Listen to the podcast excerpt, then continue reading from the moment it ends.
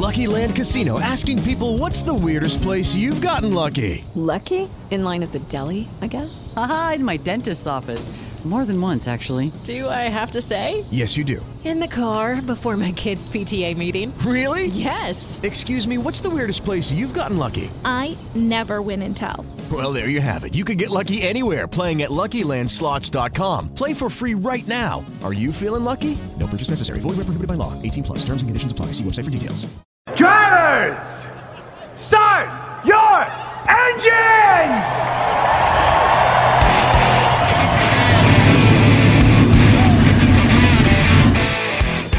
Hit the pace car!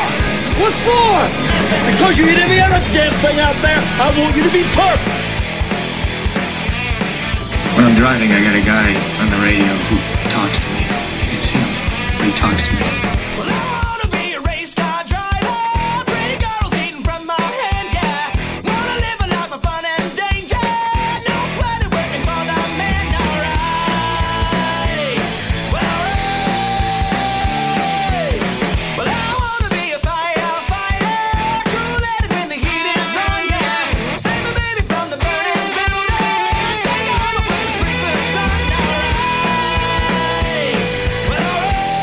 No, he didn't slam you, he didn't bump you, he didn't nudge you.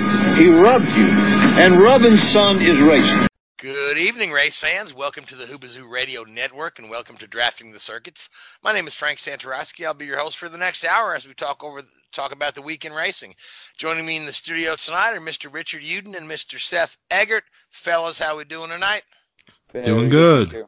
All right, great to talk to you both. Now we uh, have a lot of racing to discuss. Uh, the uh, knocking out the headlines, the winners this week were uh, Denny Hamlin in the in the Cup Series, overcoming some pit road penalties, and Lewis Hamilton taking advantage of Ferrari's misfortunes in Bahrain uh, for him to take yet another win to add to his impressive resume. Uh, before we get into uh, the racing news this week, um, Seth and I earlier today had a chance to catch up with young Hailie Deegan, who's a Toyota development driver uh, running the ARCA series and also running the K&N Pro series. Uh, she was kind enough to join us earlier today. So uh, we're going to go ahead and just play that um, interview segment for you now. W-H-O-O-B-A-Z-O-O, that's Whoobazoo.com. Enter website, enter website, enter website, enter website. Uh, we have Hailie Deegan in with us, Toyota development driver who drives for Bill McAnally Racing in the K&N Series and also runs some ARCA races with Venturini Racing. Um, how are you, Hailie? I'm doing great. Just hanging out, racing, all good. Yeah, yeah, we're very pleased to have you on the show here. So, uh, uh, before we get started, just so our viewers can know a little bit about you, I'd just like to talk about your background a little bit. I mean, you come from a racing family. Um, your dad is well known among folks that enjoy uh, off-road racing and the X Games, and I believe you started uh, with off-road racing as well, and now you've transitioned to asphalt. So, uh, I'd just like to talk a little bit about your early career and um, how how that transition to asphalt is going. Yeah, so I got my start in racing when I was eight years old in off-road trucks. Um, I raced that till I was about 15, 16 full time. Um, I won two championships there, tons of races, and I ended up making a transition into stock car racing just because it's a bigger career, bigger future I could have here. And it's been going great in our first season of K&N. Um, I won a race, got a couple poles, started out this season. Um, I ended up winning a race and getting another pole, so it's been good.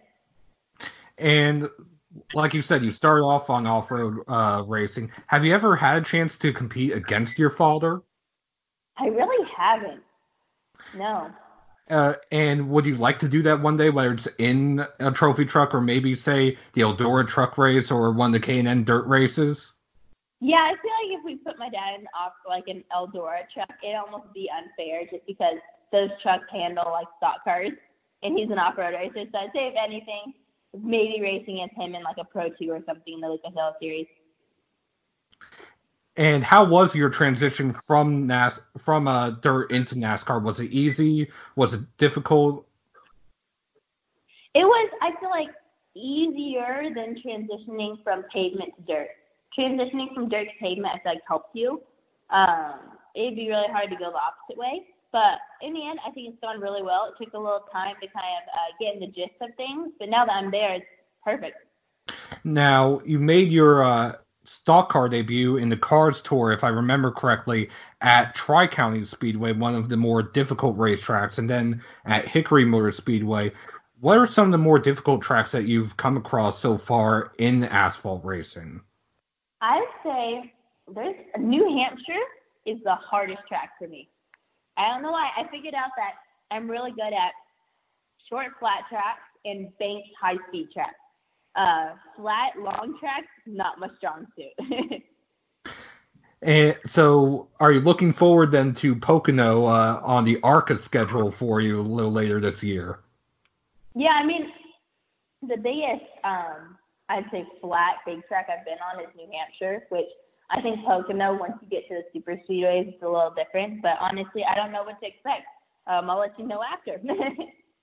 now, you mentioned that you got a couple wins, a, a number of poles. You broke the glass ceiling essentially in the K&N Pro West Series. I know you want to be considered the best racer, not the best woman racer, but have you ever found yourself comparing your path to, say, Janet Guthrie or Shawna Robinson? I mean, Danica, she didn't really even race in the K&N series, so it's like hard to compare to. If she did, it was just a couple races. Uh, it wasn't like she came up in the grassroots of stock car racing. She was a go karter and the Indy car racer. Um, a different path. And I think that it's hard to compare someone to like what you haven't done yet. So I think there's a lot of things that like I could compare to other drivers and stuff. But I think as of now, it's just figuring out what works for me and how hard I can push myself to succeed at this point. So, what do you expect to be your biggest challenge as you transition from the K&N Pro to ARCA competition? I'd say just the level of uh, experience those other guys have on the super speedways. I feel like I'll be just fine like on the shorter track, but as soon as you get to the super speedways, I've never driven on like super speedway type track, so it's going to be um, a learning curve for me but I don't know how it's going to go yet. I think that it's definitely going to be a difficult one, but I'm going to have good teammates that are surrounded around me uh, to learn from. And speaking of uh, teammates and this and that, you have a, a number of younger teammates, uh, Derek Kraus, uh, Brittany Zamora, and then in the ARCA series as well, you'll have younger teammates. What do you think of the youth movement that's been co- going across motorsports, whether it's NASCAR, IndyCar, uh, Formula One. There's a lot of youth uh, in racing nowadays. Yeah, I think uh, the whole NASCAR and even all motorsports have been in a little bit of like a a funk of like uh, not of waiting for the younger generation to come in and that older generation, just kind of like a midpoint. And I think uh, in this, I say about this year to last year, has really been the turning point of the younger kids coming up and kind of showing their faces in the higher series and there's a lot of really good kids that race and that moved into Xfinity and Truck Series. I'm curious to know because uh, in the Truck Series, we you have Natalie Decker who recently was out in Spain testing for the W Series. What are your thoughts on that series? There's been a lot of people, even on our show, we've had uh, Pippa Mann who is against the series, and we've had Natalie Decker who participated in the series. What are your thoughts on it? I think that every person has an opportunity to be successful in whatever series they're in. And I think there is a reason why girls haven't been successful, or there hasn't been many to be successful in stock car racing. It just takes, I feel like, a different breed uh, of a person and aggressiveness. And I think that any girl can go race in any series if they have the funding and ability to. And I think that it's definitely tough to race against all the guys, but I would say I'm not an open wheel racer, so I don't know. I'm a stock car slash off road truck racer, so it's not really my suit, and that's not the path I'd be going towards. Completely understand that. And speaking of the fact that you're a off road truck and a NASCAR racer, earlier this year you ran a dirt midget, if I uh, remember correctly. How did that go? I practiced in one, just practice. Okay. Um, yeah, just for seat time uh, before the dirt race, which definitely helped after uh, before we won that race.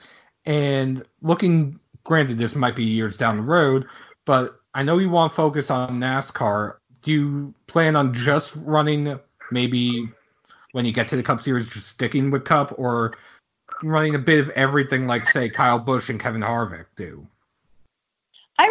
Like those guys that go down and race super late models and go. I think uh, do stuff like that, and I think it's something that I will always go back and race off-road trucks and do that for fun, just because it's where I came from. It's like having Kyle Larson or Ricky Stenhouse go run sprint cars, and I think and uh, Christopher Bell, and I think it's something that where you came from in racing is where you feel comfortable and like at home, and I think I'll always keep doing that no matter what. Who have you gone to for advice? Uh, for say a track like New Hampshire where you said you struggled, or even tracks that you've run ver- fairly well at? I'd say there's quite a few uh, younger drivers that I go to that race trucks in Xfinity that help me out. Um, quite a few of my friends. Um, I'd say it's just going to people who have experience at those tracks and have been not even just successful, just know the tracks. And I think it's something that's just the toughest part is getting around when you've never done something. So uh, just I'd say having simulator time, uh, just getting as much seat time as you can. Now, I'm, I'm curious if you set yourself a timeline to like make it to your ultimate goal, which I imagine is to get into the Cup Series. So uh, you're running ARCA this year, which is a, a good step up from the K and N, and you're, running both those concurrently. Uh, so have, have you set yourself a, a, timeline? And I know you're uh, you're aligned with uh, the Toyota folks who can certainly uh, help you career wise.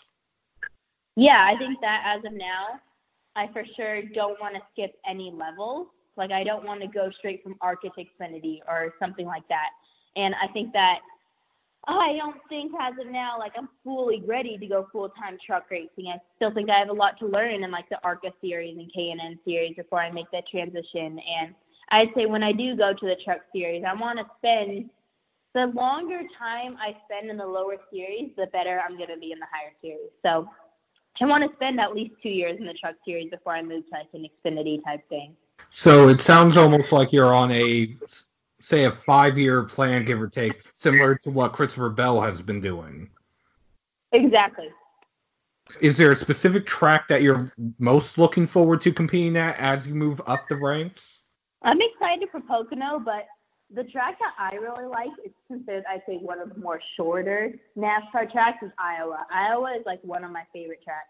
And you will be running Iowa later this year in the K&N combination race, correct? Yes. So Hailie, who did you who did you have for racing heroes growing up? I know obviously obviously your dad, right? He's uh he's a big yeah. star of the X Games, but uh, I mean, who did you kind of really pay attention to and watch? Who did you root for when you were very young watching racing? Oh man, I just I was constantly at the racetrack, so like I don't. I, it's hard for me to kind of like sit at a TV for hours and watch races, but I'm always keeping like up to date, like always watching. Um, and growing up, I didn't watch like I didn't sit there for like five hours and watch a cup race every single weekend just because I was always racing, and so it's hard for me to like do those type things while you're at the track. And so now I obviously pay attention a lot more and watch pretty much every single race. But I'd say for people that I rooted for, I'd say I'm not like a big like have certain drivers, but I'd say right now like one of my favorite drivers is Kyle Larson. I really like his driving style and uh, I just the whole generation. There's a new generation of racers coming up that have strong abilities. That, but back then I didn't really have anybody. Is there a specific series uh, that you actually do watch uh, the entire race for today, or do you just the watch? Series. The Truck series I watch from start to end. Now you've uh, you're you're transitioning towards or you're shooting towards a you know goal uh, in NASCAR in the upper series, and that the whole series is is in a little bit of flux with transition. We're doing different qualifying things, and and uh, they're they're shaking up the schedule, and they're looking to shake up the schedule again after 2020 into 2021. So, uh, you know, by the time you arrive there, I mean, I mean, what changes?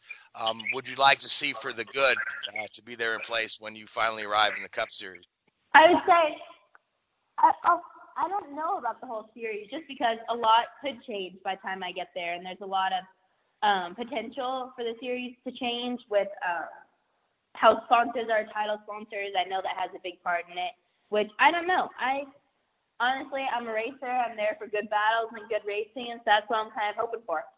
Just curious, uh, speaking of changes, if they were to say Lucky Land Casino asking people what's the weirdest place you've gotten lucky? Lucky? In line at the deli, I guess? Aha, in my dentist's office.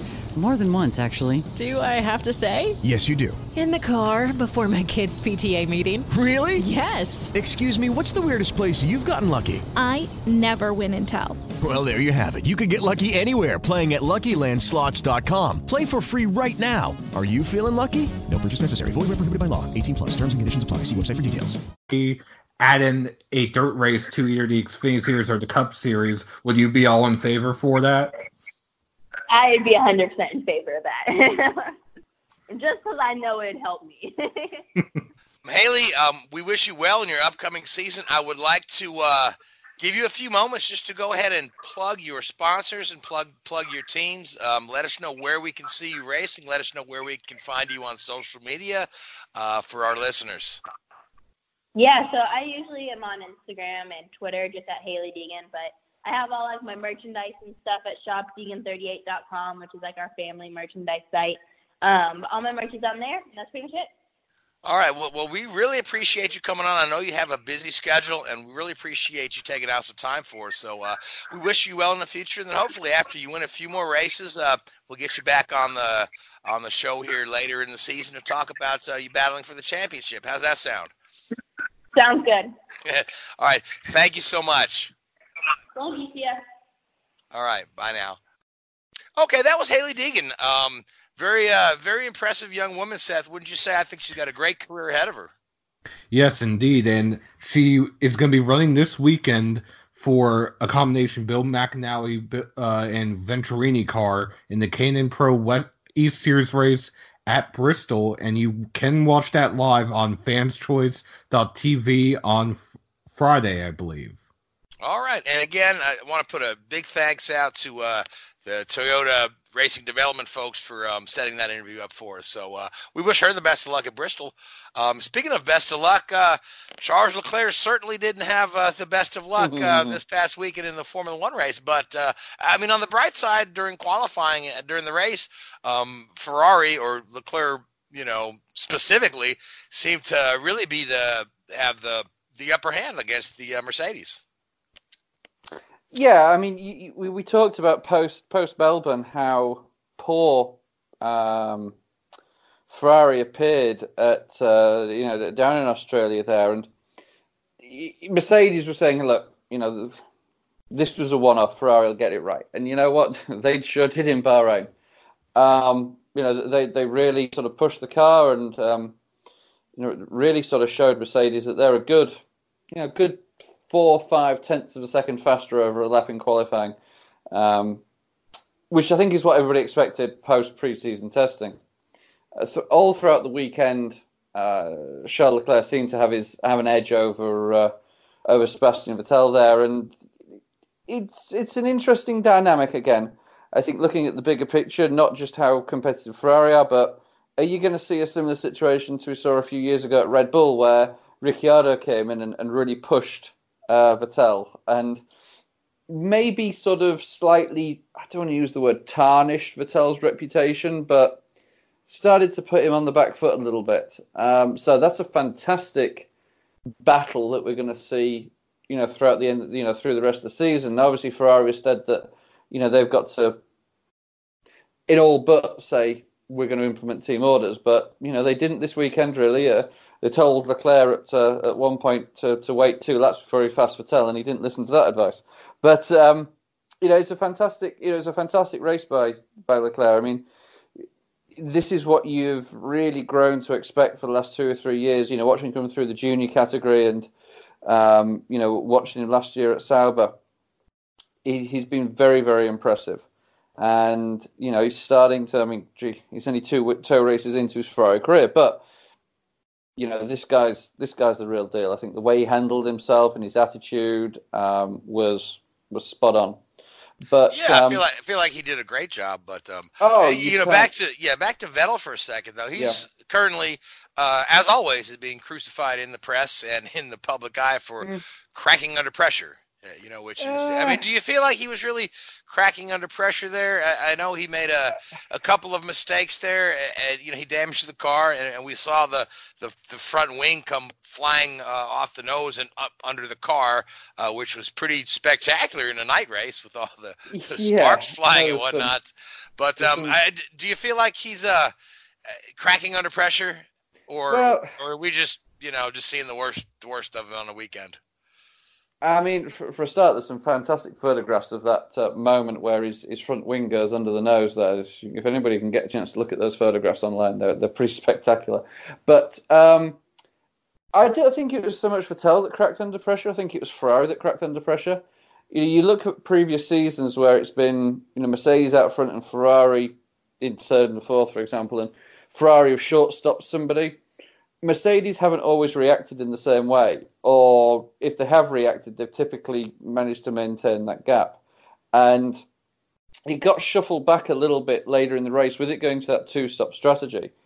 And you know, when when Mercedes got on that set of the medium compound tires rather than the soft compound, they were far more competitive on that medium compound tire. So I I think who I think as I say, I think it was Ferrari that cracked into pressure. I think they of stuck with their own strategy and played it out. I don't think that on the first round of stops, Mercedes were in the right position when they went onto the soft uh, compound tyre for Hamilton. I think that was a bad move on their part. I think they should have gone onto the medium because obviously that was a faster compound for them.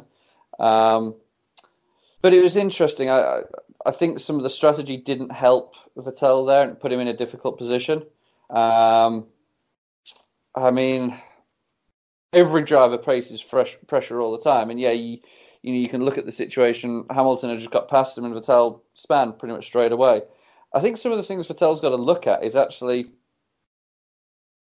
and by far far from me to criticise one of the greatest drivers of our generation, but he has a habit of when he spins out, he just floors the throttle and out of almost frustration or anger and shreds his rear tires. I remember him doing that a couple of times last year. I think once was, I think one was in Austin. Once was in Austin last year potentially. Mm. I may be wrong there, but I, I've seemed to remember him in the past having this habit of just mashing the throttle and shredding his rear tires, and that's what caused the the front wing to fail. Was the vibration that he'd caused by locking his tires and flat spotting his rear tires caused this vibration, which eventually ripped through the nose uh, or caused the nose to fail.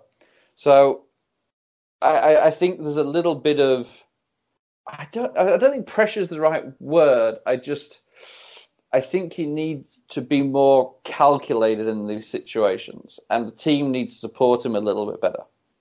Yeah, I mean, honestly, if you look at all the races that Mercedes has won, including this past one here, uh, they've won several races where they haven't necessarily had the fastest car, but No. they they planned a strategy and stuck with it in a Mm-hmm. Calm manner. Yeah. uh, without making a lot of changes, and just have allowed the race to come back to them. We see, we saw it time and time again last year as the they continued to rack up wins that maybe they, you know, maybe they had a, a good third place car, you know. So Yeah, I mean, there's it's that- there's really something to be said for their their methodical approach to the race. There was that spell last year, I think, where you had four or five races leading up to the summer shutdown where the fastest car didn't win the race. Um, and it was quite entertaining from the fans' perspective because, you know, you'd go through practice and Ferrari would be dominant and then Mercedes got the win, or Mercedes would be dominant and Ferrari got the win. I think it was, it was always quite good.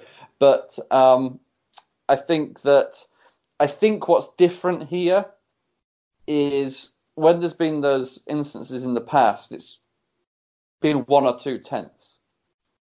Um, and now this in Bahrain, it was a big gap. You know, half a second almost in qualifying, um, and that is that will worry Mercedes. You know, there will be no kidding the guys in the you know back at back at Brackley at the factory there and at Brixworth where they do the engines that um, you know they've got a problem and it's not a little problem. This is a big problem. You know, Mercedes are n- you have haven't been fi- half a second behind for six or seven years. You know, since the Red Bull domination. So they've got a real problem there. And how do you react to that problem? It's all very well making a fast car, but sometimes it's a lot harder making a slow car fast. Ah, and very good. I, I think that they will. That's where they'll struggle. Um, and it'll be interesting to see how they react to that pressure. Because I say a tenth or two can be setup, it can be tire management, it can be whatever. There's a fundamental flaw here. Um, I don't think it's engine. Everybody's been saying it's engine, and I think the Ferrari engine is equal or slightly better than the Mercedes. I don't think it's half a second. I think the the way that everybody's talking about the uh, the Ferrari top land speed at um, in Bahrain, but I think it's a combination of things. Yes, the engine's powerful, but also I think the mechanical grip and the aero grip of the car have allowed them is so good that it's allowed them to actually skinny the car out a little bit and improve that top line speed because it's so good through the corners. So you can carry the same speed as the Mercedes through a corner, but the Mercedes is carrying more downforce to achieve that speed. So it's it's a little bit deceptive. Um, mind you, this, the Ferrari engine is is not a bad engine, as I say. I don't think that's where the half second comes in. Um, I think it's I, I, I genuinely be, believe it's a little bit of engine, but its majority of it is um, you know mechanical and aero performance. Certainly. So let's uh, let's talk about some of the other performers, you know, behind the uh, behind the Mercedes and Ferraris. Um, Lando Norris had a really good day uh, good. in the McLaren. So um, is it are things looking up for McLaren? I mean, they're they're with Renault now, and and Renault had problems of their own. I believe they lost both cars uh, to uh, engine-related failures, uh, although the McLarens kept running. But um, do, do you see? Yeah. Uh, you know, Lando Norris uh, up in the mix a little more this year, or is it just he just got lucky here? Well, I mean, if you you know you go on a sample of two, which is all you've got to rate the kid on, and he's been pretty damn good in all fairness. You know, racing in Melbourne wasn't wasn't great. You know that happens. Um, but you know, qualifying for both races, I think he's made Q three in in both races so far. So there's obviously a lot of speed there. Um, excuse me. There's you know, Sainz, I think has retired from both races now. He did retire with a couple of laps ago with gearbox issues, and he got caught up in an incident earlier in the race, so he was off strategy. So it was difficult to really put into context where um, where Sainz was, but certainly they are going in the right direction. I think is a fair statement. Um, they're not there yet, obviously, um, but they can certainly mix it with that whatever they want to call it, the Formula 1.5 teams, you know. Um, you, have got the likes of Renault, Haas, McLaren. They're going to be fighting for that seventh place in reality behind the Mercedes, Ferrari, and Red Bull. So that's going to be a, probably as good a battle as the front three teams, really. Um, I think I think Red Bull have been could have drifted a little bit and have sort of sat in that solid third place while Ferrari and Mercedes thrash it out. Um, but you know what teams like McLaren, Haas, uh, Renault have got to do is they've got to be around there at the end of the race when the big teams have the bad races and have a couple of retirements or have an accident or whatever it may be, and pick up the fourth, fifth places in those events.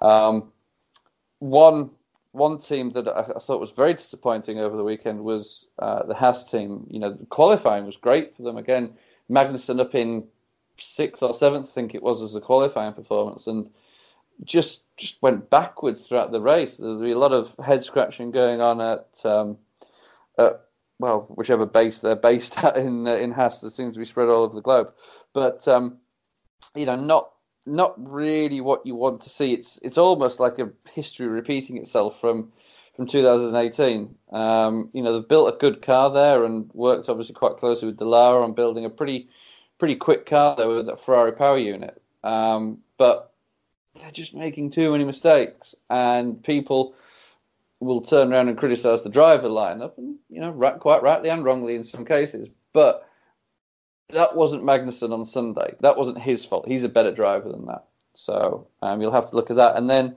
as you say again, Renault seemed to sort of hit the self-destruct button in more ways than one. I mean, you saw from the onboard, Hulkenberg had a huge engine failure. Something you know was rattling around in there. It sounded like a stone in a tin can, um, which is never good from a from an engine. And then within within ten seconds, um, Ricciardo had a, a failure, not quite as dramatic, but obviously a, a, pretty major systems failure, which appeared to cause damage to the electrical system and, and meant that uh, the car couldn't be collected from the side of the track. So they had to go into a safety car, which, in a way, I think saved Charles Leclerc's um, podium chances. I think if the race had stayed under, uh, you know, without the safety car towards the end of the race, um, I think Verstappen would have caught him and passed him. So, in, in a way, I think, you know, he, you know, the kid drove such a fantastic race that without any hesitation, he deserved to be on the podium, and I'm glad he got there.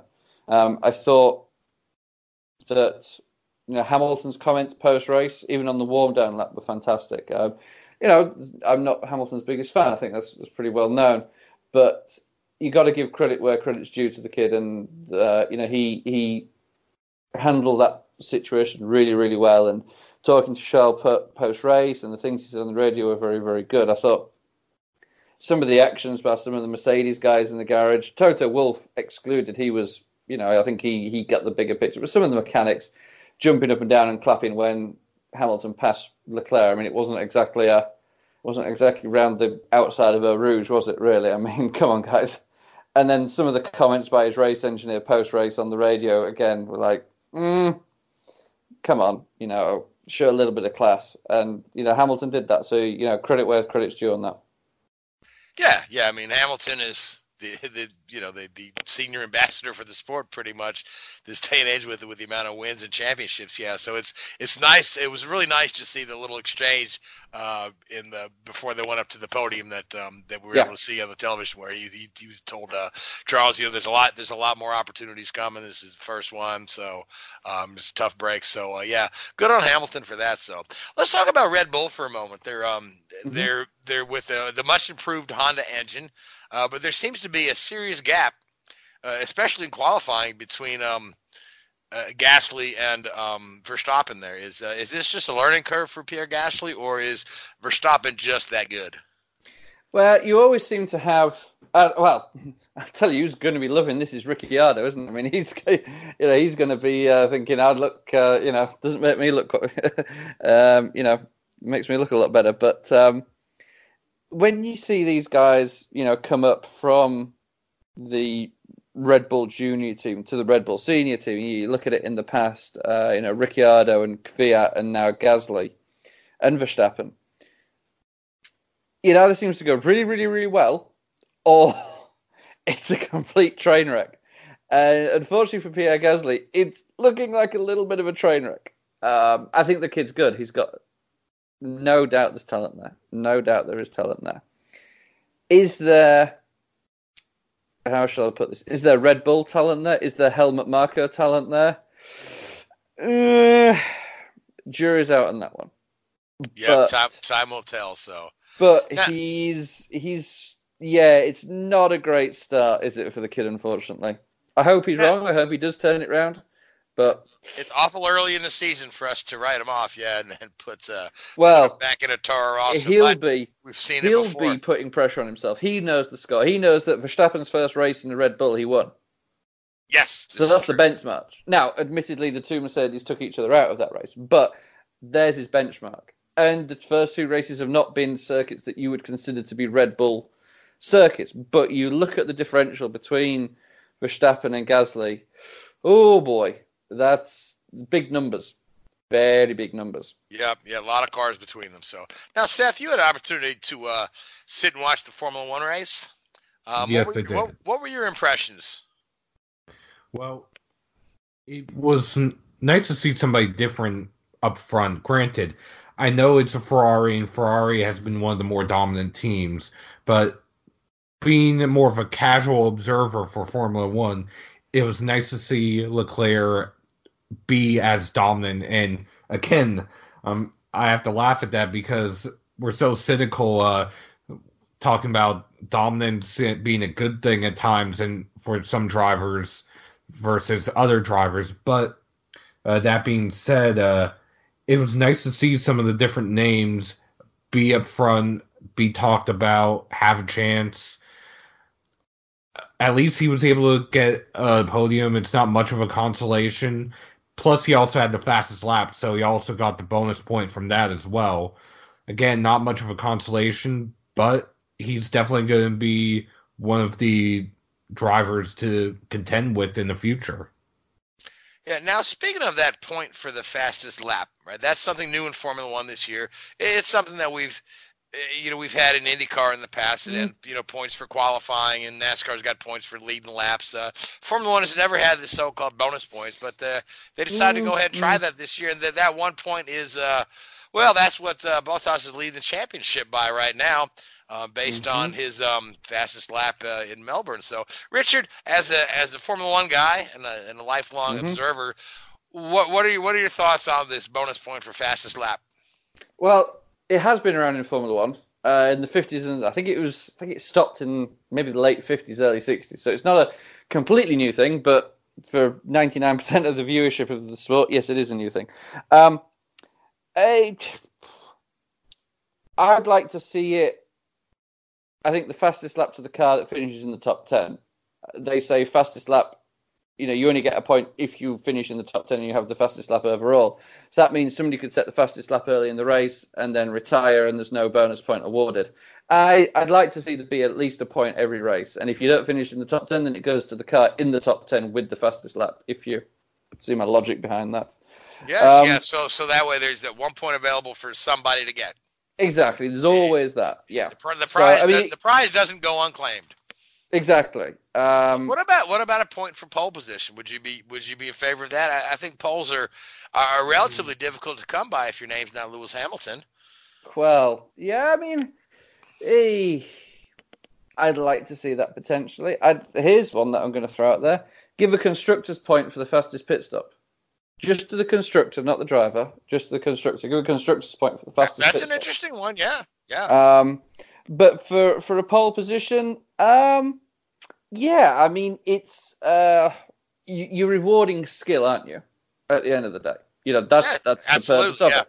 You're rewarding a skill, and it's not, you know, it's not luck. You don't get fastest lap by luck. You don't get pole position by luck. You don't get some of these other re- rewards by luck. I, I wouldn't agree with doing the most laps led. I don't think that because in Formula One, that's generally quite static. It's not like cup race, cup racing where you can lead 400 laps and then somebody punts you out the race and you know you don't uh, don't get any points for it. But um, no, I I wouldn't have a problem with fast with pole position as well as, as long as the, as long as it doesn't get silly. As long as you don't get where you get five points for qualifying first and four points for qualifying second or something like that. You know, as long as they stick at just a point because yeah, it's enough. yeah. They, they tried that ridiculousness with the Indy 500 a couple years ago. Yeah, you know, all it- the it- points for qualifying. I'm glad they Yeah, uh, it- they, they backed away from that one. it rewards, you know, an achievement, but to the same extent, it doesn't have a huge bearing on the championship. I mean, at the end of the day, fastest lap and pole position would be 42 points over the course of a season, so that's nearly two races. So, you know, it could have quite a, a, a bearing on it, and it would be interesting to look back historically over the last five years if it would have changed the outcome of any of the championships. Um, mind you, I don't think it would have changed the outcome of pole position, but you could potentially say change the outcome of fastest lap because you know a guy could maybe not push, and whereas like Alonso in Abu Dhabi in whenever it was 2012 possibly um, when he was with Ferrari and had a chance to win the championship but couldn't get past um, Vitaly Petrov, you know, he could have backed off by five, by five or ten seconds and had a gone for fastest lap, and that could have won in the championship. I am speaking off the top of my head here. I don't know that's for a fact, but it would be interesting to have a look at the statistics and see if the championship outcome would have changed over the last, um, you know, five or ten years.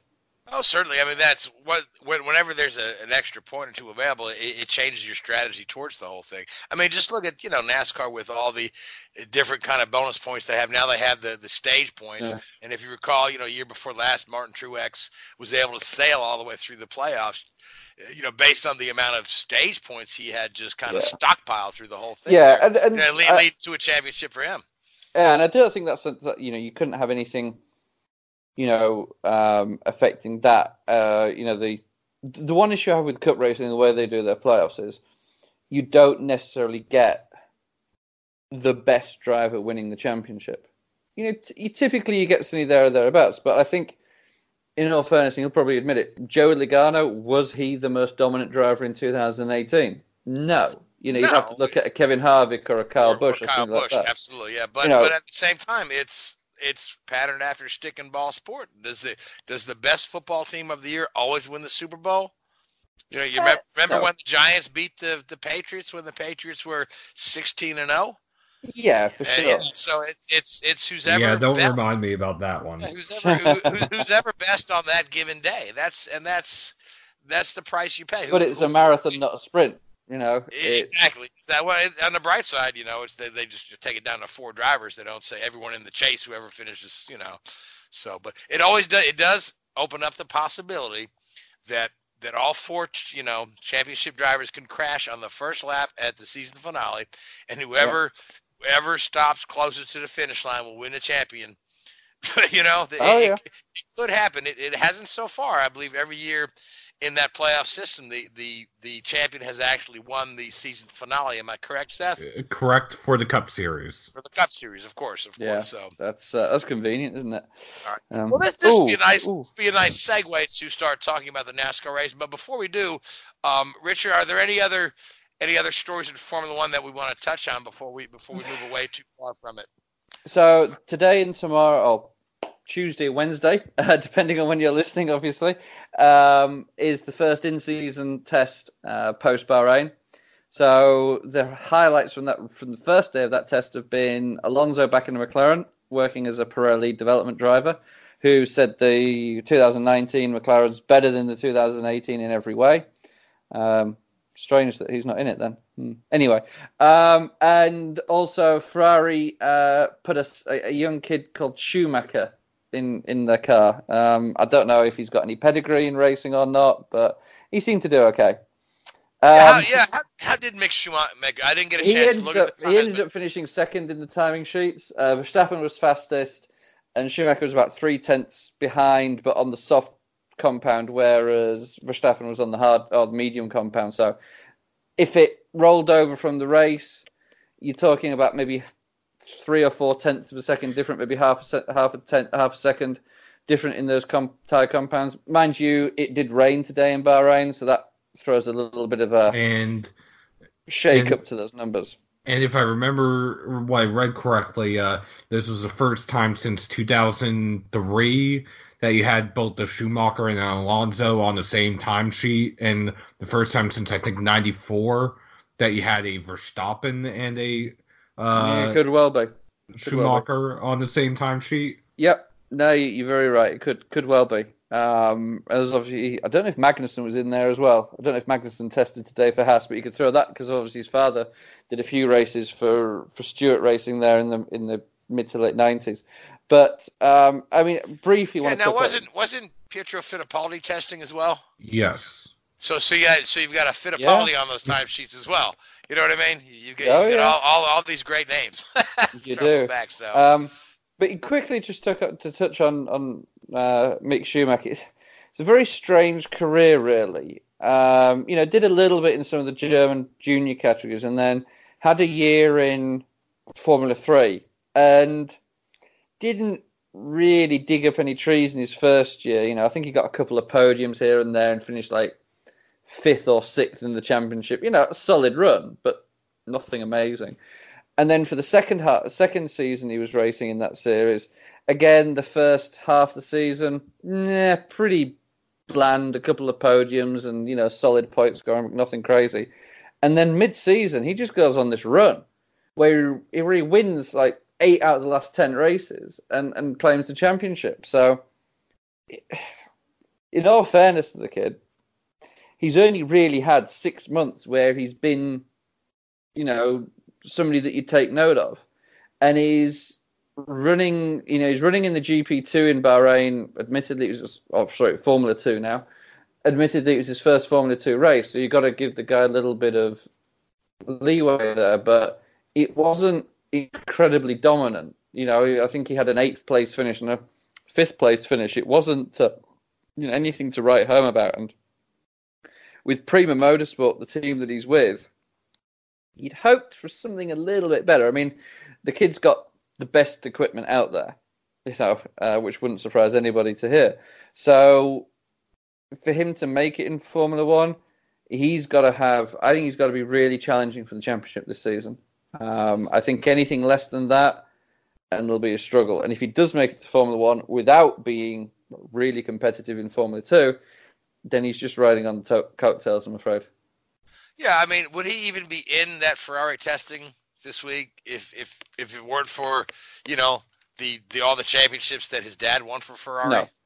Yeah, ex- I mean, I exactly, think he- exactly. He, I he think might he'd might be be- being looked at, but I, I don't think he'd be at this stage of his career being invited to uh, sit in that I- I Ferrari. think- yeah, I mean, hey, the fact is you won the European Formula Three Championship. That says a lot. You know, you look at the past winners of that championship, and it's a who's who in in racing. But you know, he'd, he'd certainly be in Formula Two. I don't, I don't doubt that. But again, you know, you'd have to be looking at somebody. You know, he may have got a test at Alpha, like he's driving because he's driving for them on the Wednesday. But he certainly would not be in a Ferrari. Um, you know, I, because I know Vettel's driving for Ferrari tomorrow. In a way, I feel a little bit sorry for Charles Leclerc. I mean, geez, what more can the guy do to get more track time? You know. right, right. so, all right. So where where are we off to next in Formula One? China in two weeks, which will be Formula One thousandth race, which um, Liberty are making a huge deal of. I don't think anybody's going to notice. That's the one anybody's gonna- thousandth race since the For start of the Formula One World Championship in 1950. 1950, right? Okay, yeah, because Formula One racing actually traces back farther, but you know, Oh, 1904 or something to some Right, right, where they- somewhere they in France. Yeah. Grand Prix racing and whatnot. So Yes, much of it. But, yeah, but yes. we're talking about the, The World 1950, Championship race. 1950 when they first established the World Correct. Championship. The one Correct, so- race. I think that's actually um, a pretty cool stat. Oh, it is, but I, I, I, uh, the part of the problem is it's in China, um, which means is it gonna? and it- Will the China? If it was at Silverstone or Monza or Spa or you know Monaco or somewhere like that, I think it would be a lot better for the sport. I think the fact that it's um, in in China, we, I mean, yeah, they get a lot of people turning up there, but the majority of the fans that turn up there go because it's somewhere to be seen rather than the die-hard fanatical Formula One fans. So uh, it's a shame, really, as I say, if they could have had it, um, you know, at a, a more appropriate venue. I think it would have been more, a more lot more. traditional venue. Yeah, I mean, Monaco Yeah. would have been nice. I, I guess you can't jumble the schedule that No, much. of course not. So- This is this isn't NASCAR after all. And, and, I'm sure that whoever put the schedule together, they it didn't cross their mind. Oh, that's the thousandth race until after it was said done. I said, and we're gonna- Exactly. and we're going to be in China. Yeah. So it'd be interesting to see what Liberty do uh, and, and how they, they sell that event. But um, uh, I I think it's it's more of a side note to to what could be a fantastic race. I mean, you know, um, you, if if everything goes according to plan, Ferrari will be quick and Leclerc will be quick and he'll go out and win the race. And you know, the kid gets his break at the next possible opportunity. And that's the great thing about racing. There's always next week or in two weeks' time. So uh, ho- hopefully he gets just reward for what was a fantastic weekend last weekend, and he can continue that over in uh, over in uh, in China. Fantastic. All right, now Seth. So the Cup cars uh, were down in Texas, as were the Xfinity and trucks. Uh, everybody was in Texas Yes. this week. All right, so uh, our big winner of the day was Denny Hamlin, who he came back from a couple of pit road uh, penalties. He Uh, actually came back from three separate issues, including two pit road penalties. Right, but one of the one of the the interesting things that we haven't seen in a while was Jimmie Johnson leading a big pile of laps, huh? Yeah, Jimmie Johnson led 60 laps, more than all of 2018 combined. Well, there you He- go. He got his first pole position since 2016 and finished in the top five for the first time since the Coke 600 last year. Yes, sir. It, it almost reminds me of the, the guy in the Monty Python film that says, "I'm not dead. I'm not dead." so, Soon And- will be. And Hendrick Motorsports had two cars finish in the top 10 for the first time since Kansas last year. uh, Chevrolet was actually fairly competitive. Uh, you had Jimmie Johnson lead 60 laps. You had William Byron lead 15. You had Chase Elliott lead 35. In total, they led about 110, uh, if not a little bit more laps than that with uh, Austin Dillon in some of the uh, pit road exchanges and stuff like that. But Chevrolet was actually fairly competitive. They weren't exactly on par with Toyota and exactly on par with Stewart Haas, but they were there.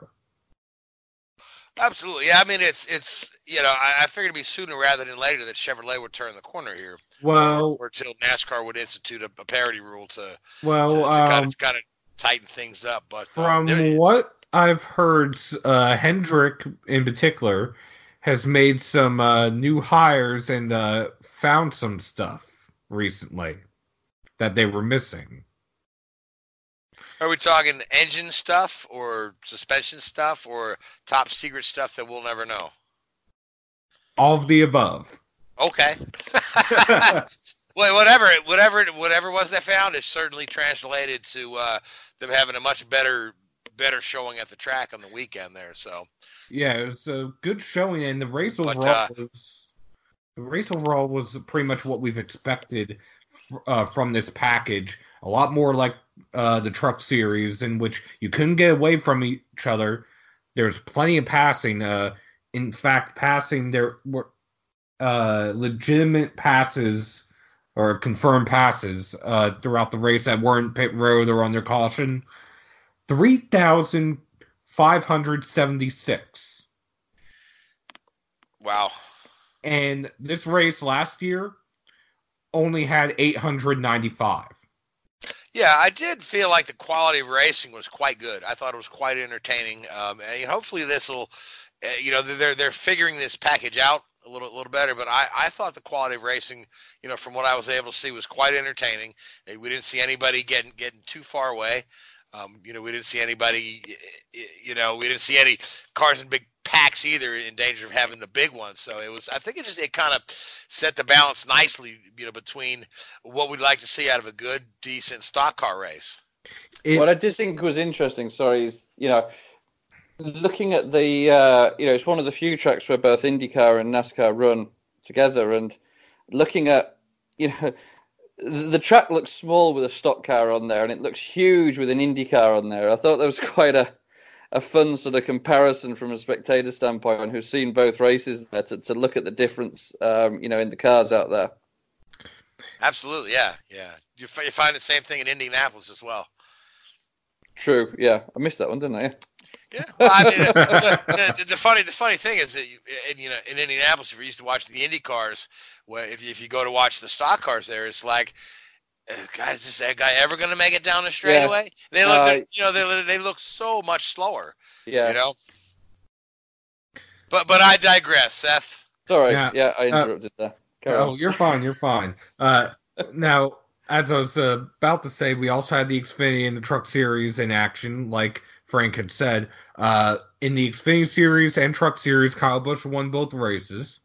Uh, although in the Xfinity Series, Christopher Bell dominated. He led 127 of the 200 laps, and the race came down to uh, caution with uh, about 11 laps to go when they restarted with six laps to go. Bell did not get a good restart, and Kyle Busch was able to get out front and cruise to victory. Uh, otherwise, it was about to come down to a fuel mileage race. Uh, and also in the Xfinity Series, we had Ryan Sieg and his family owned team uh, steal the second stage win of the race. And that's his first stage win. He finished in the top 10. In all of the races this year, that family owned team has not finished worse than 11th. That's uh, that's uh, that's not bad. That- that's that's good prize money for a small family team. And this race was also the qualifying race for the Xfinity Dash for Cash. The next four weeks, no Cup drivers, or next four races, I should say, no Cup drivers in the Xfinity Series field. The four Dash for Cash drivers will be Tyler Reddick, Christopher Bell, Chase Briscoe, and Michael Annett. and each race there's a one hundred thousand dollar bonus to whichever one of them can finish the highest. And if they were to finish the highest in all four, it's a one million dollar bonus. So they could make a hundred thousand dollars per race, four hundred thousand dollars total. Well, then they kick it to a million. Yes. That's a nice incentive for these guys. You wonder where that money comes from. Uh, that comes from Xfinity. Yeah, yeah. Well, good, well, good on And- them. And you know, it's good to showcase the stars of that sport. Uh, but but sometimes I feel like you know, and we've had this discussion uh, a zillion times in the show. The, the, the lack of the marquee names, and they're really just uh, the the fan interest is is non-existent. Well, the Truck Series will have a similar program later in the year.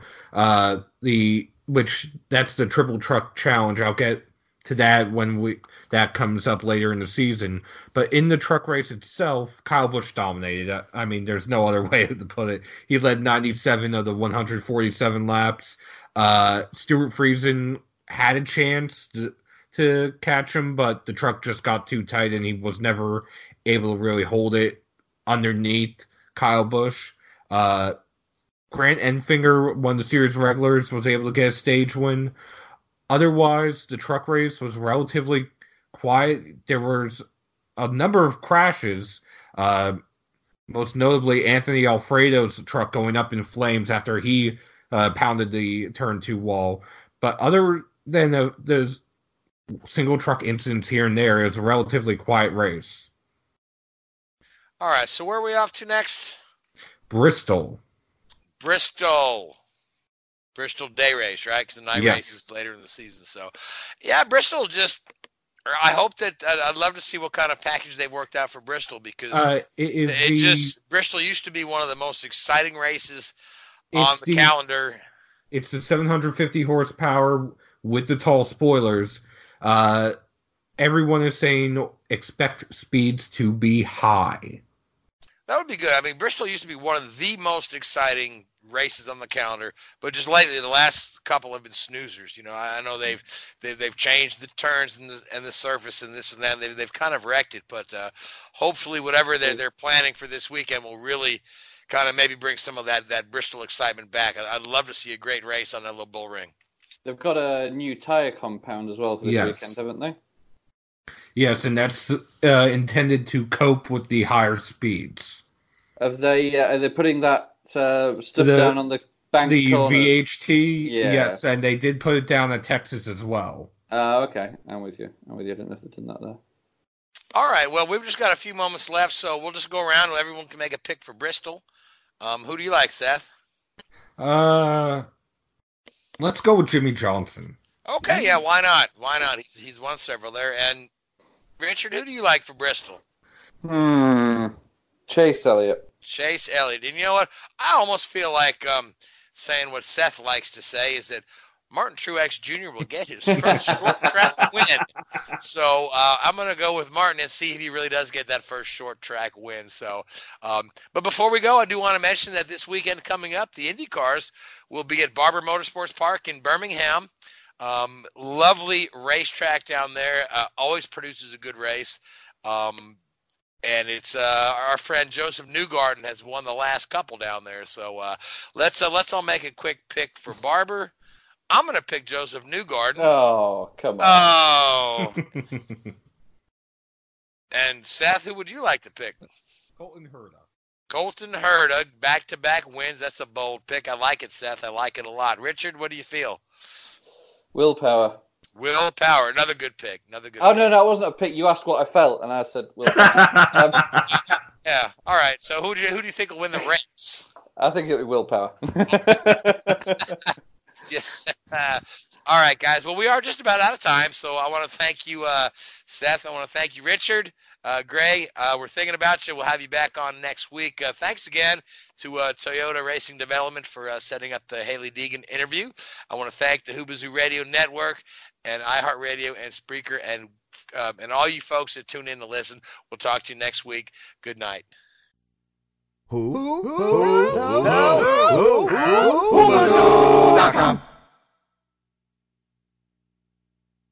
With the Lucky Land slots, you can get lucky just about anywhere.